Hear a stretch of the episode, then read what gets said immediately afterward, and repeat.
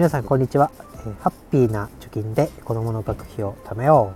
う。ハピチョキ今日もやっていきたいと思います、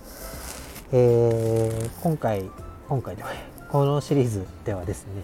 えー、大学の費用を、まあ、15年代かけてコツコツ貯めていこうということでやっていますが、え今日は貯め方3つのうちの最後投資と貯金で貯めていくことについて話したいと思います、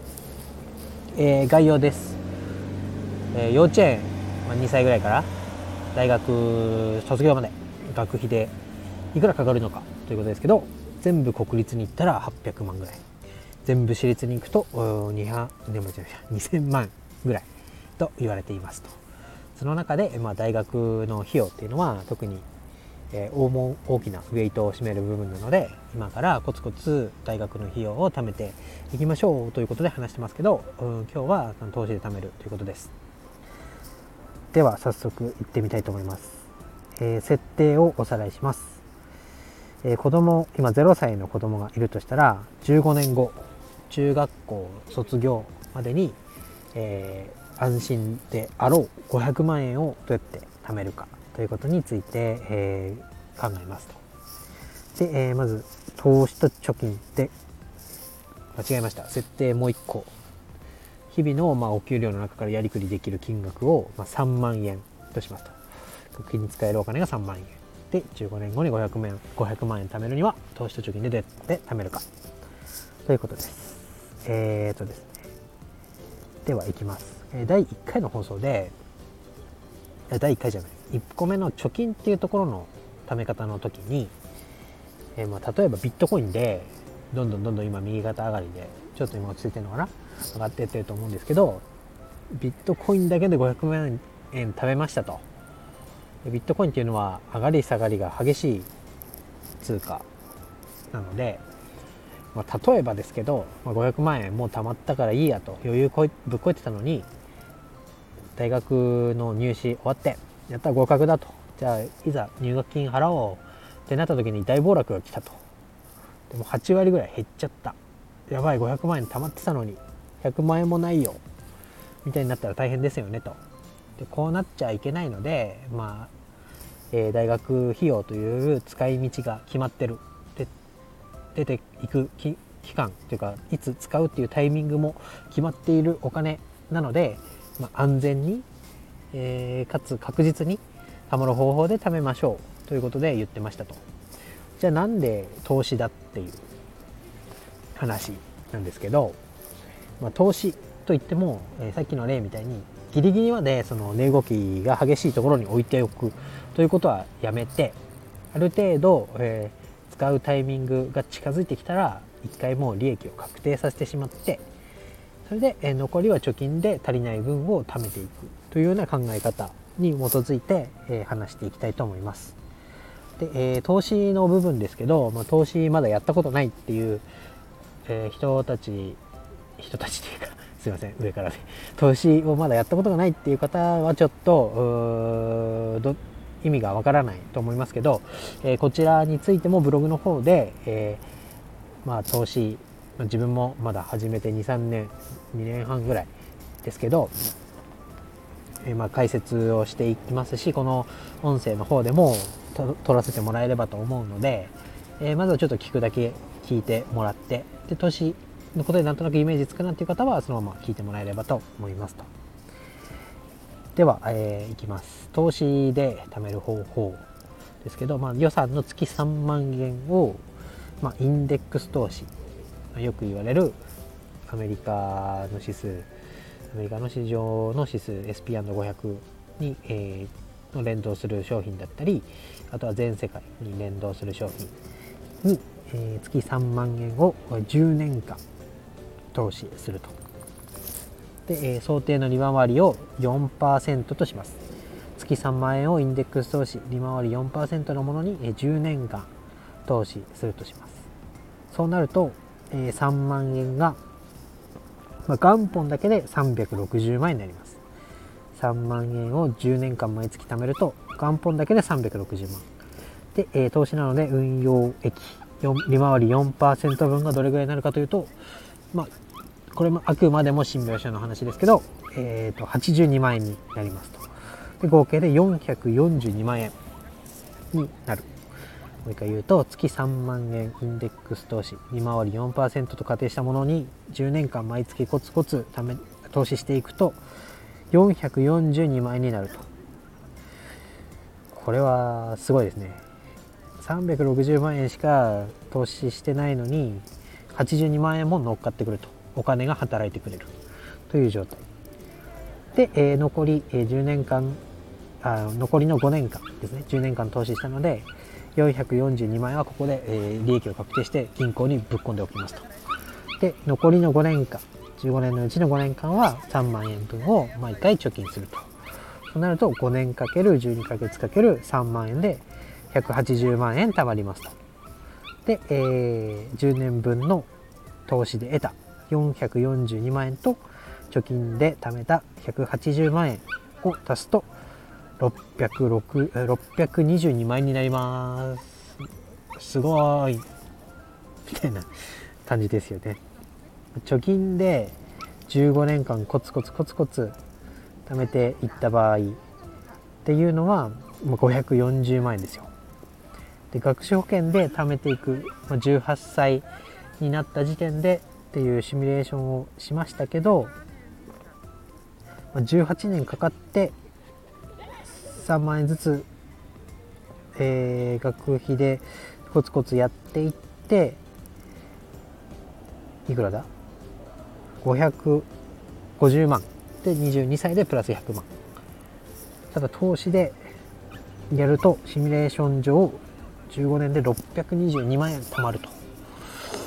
これは使わない手はないんじゃないかなというふうに思いますよねと、まあ、あくまでもシミュレーションの結果で、まあ、結果を保証するものでもないですし、えー、直近で言うとコロナショックで、えー、株価が下がったとかちょっと前に戻るとリーマンショックで株価が下がったとかそういうことがありますけど、えー、まあ理論上まあ、622万円貯まるよということになります。はい、えー、ちょっと今ですね私、まあ、家に子供がおりますので、えー、このラジオの収録外で撮ってることが多いんですけど今日たまたま公園で撮ってましてで犬のお散歩をしてる方が多いんですね今この時間。で私今ベンチに座って話してるんですけどベンチの後ろで交流会が始まりましてちょっと一旦中断していました。ワンワン言ってたと思うんですけどちょっとご了承ください。で、えー、どこまで話したかというと、まあ、投資と貯金を使うと、えー、15年間3万円ずつ、えー、投資と貯金で貯めた場合622万円になるよと。でこれ今まで紹介した貯金だけパターン学証券を含めたパターンより、えー、多く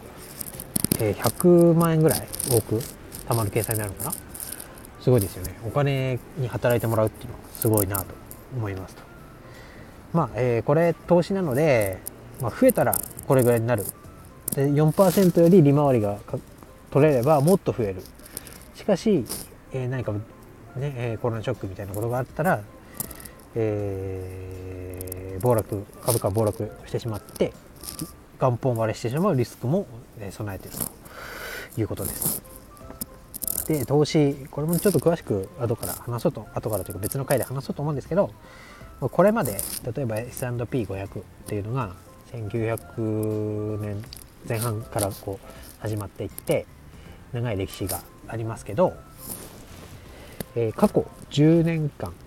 あ過去じゃない過去を振り返った時に、えー、10年間で投資をしてた場合っ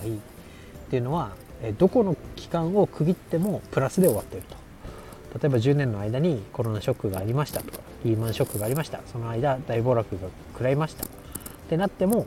10年で見た時には、え